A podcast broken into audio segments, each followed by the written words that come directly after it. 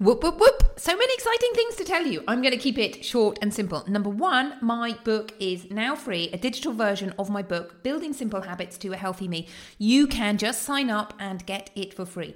Number two, come and say hello on Instagram. I'm having fun on Instagram doing exciting reels.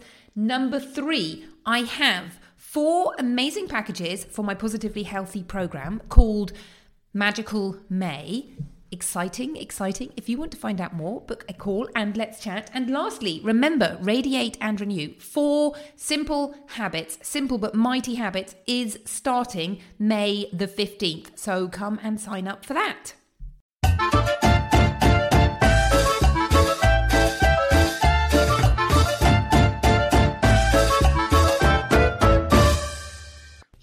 I had a miracle cure that would guarantee you and your family living to a ripe old age whilst feeling vigorous, fit, and fabulous, would you be interested? Well, I do. It's called Healthy Living. Hello and welcome to Fit and Fabulous with me, Dr. Orlena Kerek. Healthy Living for Families Made Easy.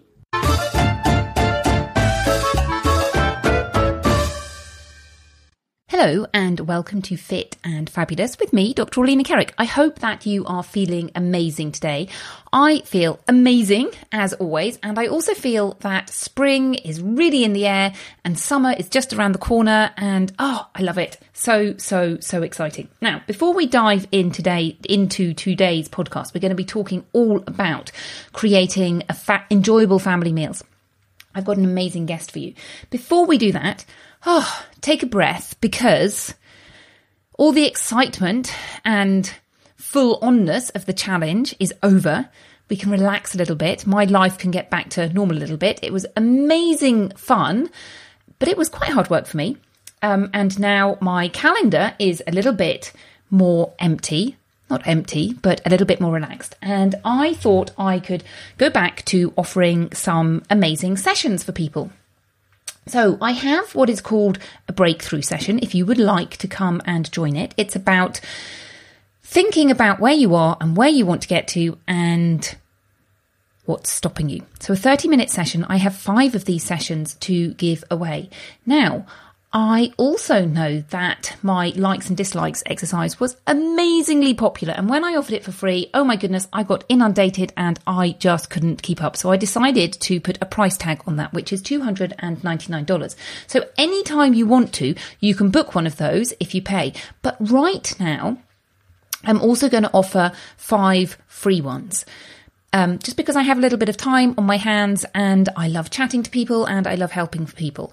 So if you want one of those five sessions, they will just be allocated on a first first come first serve basis. And I will leave the link for the breakthrough session. Now, if you want the breakthrough session, it's 30 minutes. If you want the likes dislikes session, it's an hour. And once I have five of those sessions, I will just take the likes dislikes session away until another time in the future when perhaps I will offer them for free. Who knows? I might do something different. But if you would like to take me up on that offer, then come and sign up super, super quickly.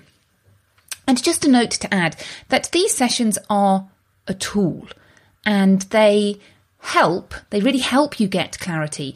But it's about you making changes, about you being committed to making changes.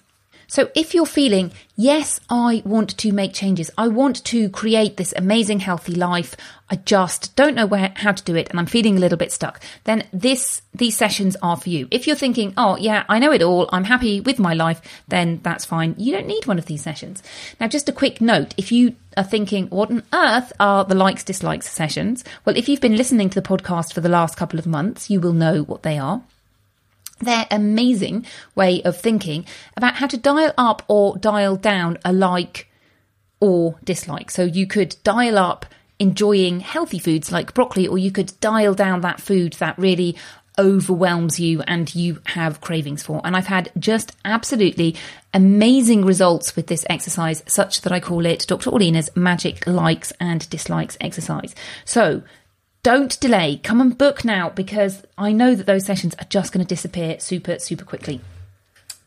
And as I say, the link is in the show notes. So, what are we talking about today? Today, we are talking with a lady called Linda Lederman, and her website is Balaboosta. Now, what is a Balaboosta? Well, let me read what it says on her website.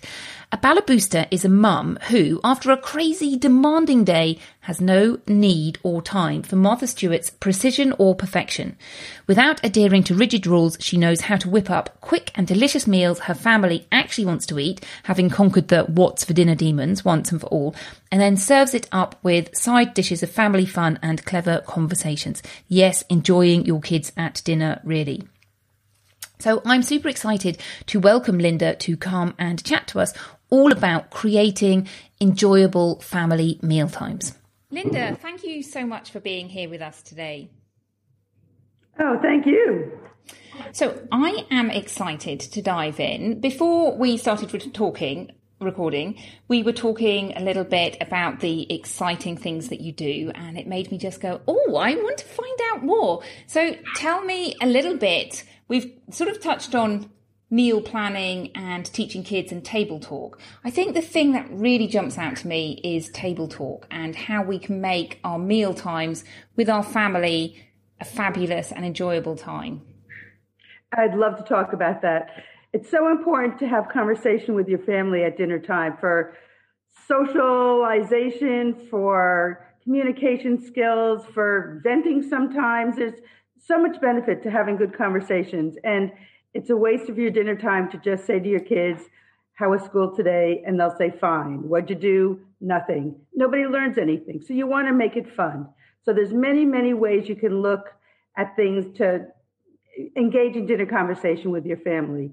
One thing that you can do is to find what creative holiday is happening that day or that month. For instance, April, I believe, is Poetry Month.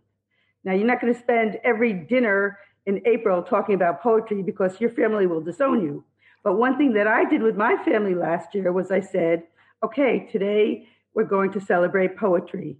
Now, I have a, at the time a high school son and a high school daughter, and they just groaned and they said, forget about it. This is not happening at dinner time. And I said, well, give it a shot because poetry takes so many different forms. Find a rap song, give me some lyrics to that, invent a rap song, you can find poetry everywhere. And I said, when I want, when you come down to dinner tonight, bring me something. You can create it or you can find it. And then you just have to read it. You know, it's, it's up to you on how easy or difficult you wanted to make this lesson be.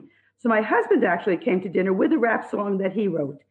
It was horrible, but it was hysterical and we laughed forever. So that was really, really a good thing. My son wrote a poem that said, I hate poetry, which was also equally enjoyable. My daughter came up with something. Right, of course, but it gets you laughing, it gets you talking, um, and I of course came up with something that was esoterically okay, but it got everybody talking, and that's a really important thing. Um, so you can find crazy month themes, you can find crazy day themes to get your family talking about. You can find another thing I've done with um, my menu planning and my meal planning is to tie my meal into something that's happening in the world. So, depending on the age of your kids, if they're a little older, when we were having talks with North Korea, uh, the United States was having talks with North Korea during the Trump era, I made a Korean dinner and then we talked about world politics. So, that's another way you can tie in your meal to dinner time. Another thing I do is take games that you have around the house that Maybe your kids have gotten too old to play, or maybe they're not in rotation anymore, but you could still use them in different ways. So if you have a trivial pursuit game, you can take the cards at dinner time and you can say, okay, let's ask the questions. We don't need a board, we don't need fancy rules, but we'll just ask the questions and see what comes up. That's a really great way of having conversation because you can educate your kids, they can educate your yourself about their answers. Maybe it ties into something, God forbid, they were learning in school. So there's many ways that you can inspire conversation without having to come up with something on your own every day. That sounds absolutely fabulous. And I guess I'm just going to backtrack a little bit because I didn't really introduce you. What we were really talking about was this concept of creating a home that is a place where children want to be. So could you talk to us a little bit about that? Because that just made me went, yes, that's what I want to do. Right. You want to have the warm home where not only your your kids comfortable, but you want their friends to be comfortable. Because as a parent, it's nice to have your house to be the central house, so you can keep an eye on and monitor what's going on, what's going on in your kids' friends' lives without being in their face, but they're still around and you know what's happening. And I think that's an important thing for a parent to do in general. So if you have the the welcoming home, whether it's with food, whether it's play date invitations. I think it's really crucial to a child's development and skills that they will learn to pass on to their family as they get older. Fabulous. And I think as well, just opening up that habit of listening to our children and our children feeling comfortable joining in part of a conversation that they're interested in, even if it's about poetry. It can be about anything. And another thing, in terms of li- listening to your kids, we entertain in non-COVID days. We like to entertain a lot, and I grew up in a family that liked to have people over, entertaining a lot. And my parents always included us in the conversation with their friends. And their friends always included us in conversations, and they showed interested interest in what we had to say. And I think that's also a really important thing to learn. I mean, yes, you may have a big family gathering, and yes, you may need the kitty table because sometimes those gatherings can be overwhelming. But on a smaller scale, adults need to talk to kids, and kids need to know how to have conversations with adults. Yes, absolutely. And this conjures up for me those sort of Mediterranean style dinners where everybody's outside, particularly thinking of Italy where they have their pasta plate first. And I always think they probably do that so that they can fill their kids up and the kids can run off and go and play whilst the adults are actually doing the cooking, the fish or the meat or the vegetables, whatever it is, so that they're not dealing with starving, hungry children. But yeah, it's all about a big family event rather than adults on one side and children on the other. Absolutely. So let's just change track a little bit now because I know that you do meal planning. Yes. And thinking about ways to make it easy for busy mums who are juggling everything, but also want to be able to cook healthy and nutritious food for their kids without it being, you know, too hard work. Right. So the first thing I'm going to say is before you think of meal planning, don't think of it as I've got to devote my Sundays for hours on end making things for the week. It doesn't have to be that way. And I think for a meal plan to be successful is you have to evaluate your own lifestyle, what's going on with your family, what's going on with your time. So my first suggestion is always to look at your calendar what's happening during that week? Are there days that you have to work late or your kids are spending a lot of time in after school activities and you'll have very little time to make dinner? So plan what you want to make according to what time your schedule allows. That that's the first suggestion. The other another suggestion is try to do some batch cooking. You don't have to cook every single meal from scratch every day. So you can make a big pot of quinoa or orzo, whatever you want to make, and make it differently on different nights. So you're not always just eating leftovers, you're actually cooking something differently. So let's say you made a big pot of brown rice because you want some nutritional rice there. And you have that as a side dish for day one. Day two, you can take your leftover rice and turn it into a fried rice and add something simple like grilled shrimp or grilled chicken or leftover chicken. But now they're eating a totally different dish with their leftovers, and it doesn't look like you're boring them with eating the same thing day after day. So think ahead of how you can make a larger batch of your food and then cook it separately on different nights. So your meals are very different. That's one thing. Another thing you can do is um, change the seasoning on your proteins. If you're making um, chicken one way, you can use totally different seasonings the next night. If you're slicing up your chicken and you're making lemon chicken one night, another night you can use sliced chicken and put it in an Indian simmer sauce. Your dinner's going to be done in 15 minutes and it's going to be delicious. And guess what? You could use leftover rice for that dish And now you have a beautiful dish that you haven't had to spend hours slaving over and tastes very different from the same ingredients you used the night before. I love it. And I would like to share with you that on Sunday, Sunday's my market day and I go to market and I buy loads and loads and loads of vegetables. And this week I went to market and there's one stall that I go to and she sells off the stuff that she had from the week before and she knows that I eat loads of vegetables and I have four children. So she said, Oh, do you want all of these aubergines, which for you eggplants? Mm-hmm. And I said, Yeah, okay. They were one euro, like nothing, basically free. And I, I, think it must have been 15 or 20 kilograms of aubergines and I had to cut some bits out of them, but I just have now a freezer full and a fridge full of cooked aubergines. And I'm thinking of all the different amazing, exciting things I can do with aubergines. Unfortunately, my kids don't eat them, which means that I Try different sauces on them. I mean, in addition to an Italian sauce, you can do a Thai sauce well, you know, amazing. Yeah, and I mean, there's a million things that you can do. Um, make them into little pizzas. You know, yeah. if your kids like pizza. My kids like pizza, but they, yeah, they won't eat them. They can't be fooled, huh? But what I did do was I cooked a whole load of them, just chopped them in half and grilled them or baked them. And mm-hmm. actually, they're really good in place of bread. So at lunchtime, we had bread. The children had a bit of bread and peanut butter, and I just had the aubergine with the peanut butter on so you can just use it as a, because they're quite bland really, but as a conduit for whatever exciting flavour you have, which may be your sauce or a spread. But yeah. yeah. Fabulous. So some fabulous tips. And I, yeah, 100% agree that it's, you know, individual to each person and you need to think of your own routine. Now, the other thing that we were talking about was teaching kids and getting them into the kitchen. What are your big tips on that? start early. They're never too young to learn how to cook. And you can do really basic things. I mean, if you're making breakfast in the morning, let them scramble the eggs. You know, let them get used to using a, a fork in the bowl and, and doing that. My kids make their own breakfast. They'll make themselves omelets, and they've been doing this for years because why shouldn't they? And if you can get them comfortable, you know, teach them knife skills, knife skills at a young age, but supervise. I mean, you're not just going to give them a knife and say cut but you're going to teach them how to hold it properly. And you're going to make sure your knives are sharp so it's going to be safe to use.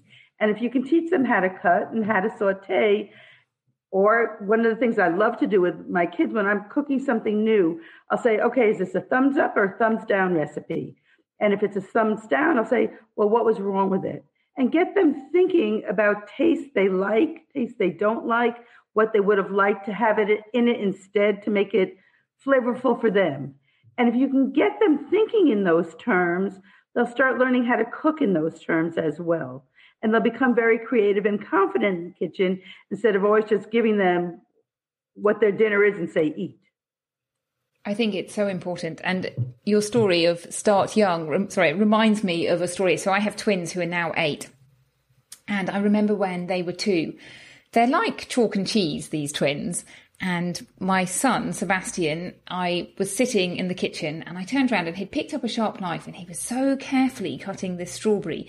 And I watched him thinking, oh, he's doing this so well that it was amazing that a two year old was doing this. However, his twin sister was never allowed anywhere near the lives because you could just see that if she had a knife, she'd be waving it around and everyone would have to duck. So again, I think it just shows that children are different and you have to think about your own child. But yes, I totally agree that they can start young. And he was always very interested in cooking and he would sit whilst I was stirring things and run off and get a wooden spoon from his collection of wooden spoons and just get them involved young. And another tip I have is I don't tend to buy cakes and biscuits or any treats like that. My house policy is if you want it, you can cook it. And actually, oh, I love that. I love that. It, so my oldest son is 12 and he loves cooking and he loves to make treats. I did get to the stage where I was a little bit fed up of the, he would always choose the recipes with loads and loads of sugar and loads and loads of flour. But I've bought a fabulous book called Clean Treats by my friend Laura Fuentes. And it's got lots of nuts and seeds and slightly different things. They're still treat foods, but he loves it. And now he can just make pretty much any recipe. And I'm like, yes, you can just, I just have to go Fantastic. and get the ingredients for him. And one of the things that I had my kids do very young, we'd make kale chips because you don't always need to eat fried potato chips. And you can make kale chips and we have a dehydrator, but if you don't have a dehydrator, you can just put it on a very, very low temperature in your oven. And you can season it however you want to season it. They're great and healthy to munch on. So yes, there's a t- alternative snacks you can make that they can easily learn how to cook um, that are healthy and nutritious for them. I have never tried kale chips. We can't get kale that often, but I can occasionally. So I will have to go and get some kale. And you could do it. You could do it if you if you don't have kale chips. We make zucchini chips. You can make carrot chips. It does, it, you can use any vegetable, and if you have a mandolin, so you can make it really, really thinly sliced. That's all you need to do. You can even make your own potato chips. Do that, though. What? Do you have to have a dehydrator to do it? If you have an oven that you can set at a very low temperature below 200 degrees, you'll be fine.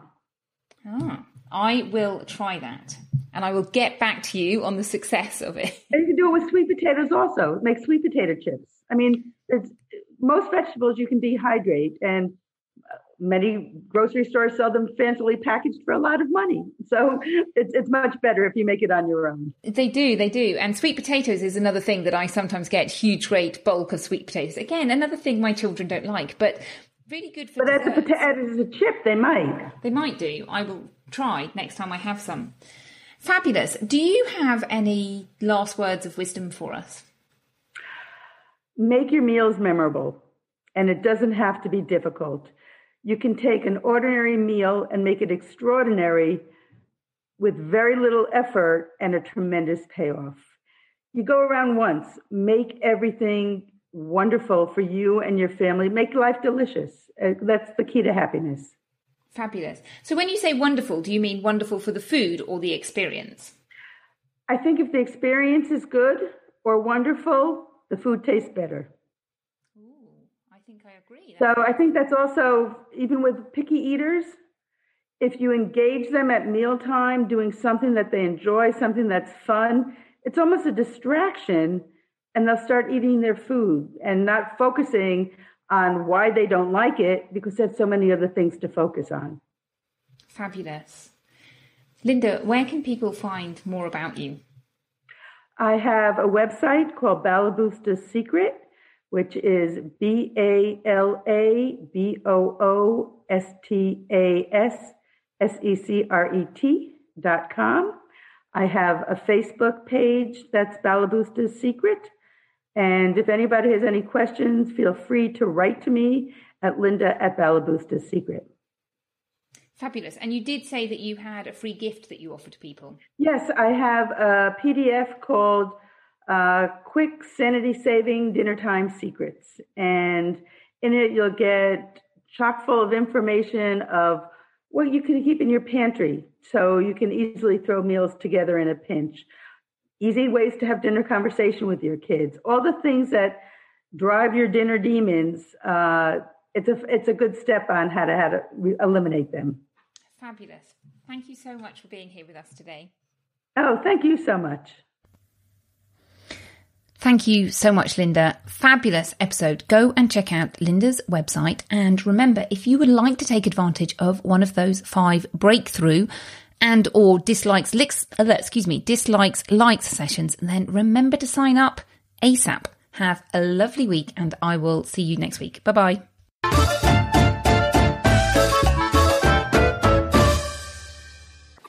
So much for listening to this podcast episode. Remember, you can sign up for Dr. Orlena's simple system to healthy living for families at Dr. Orlena, D-R-O-R-L-E-N-A dot com slash simple dash system.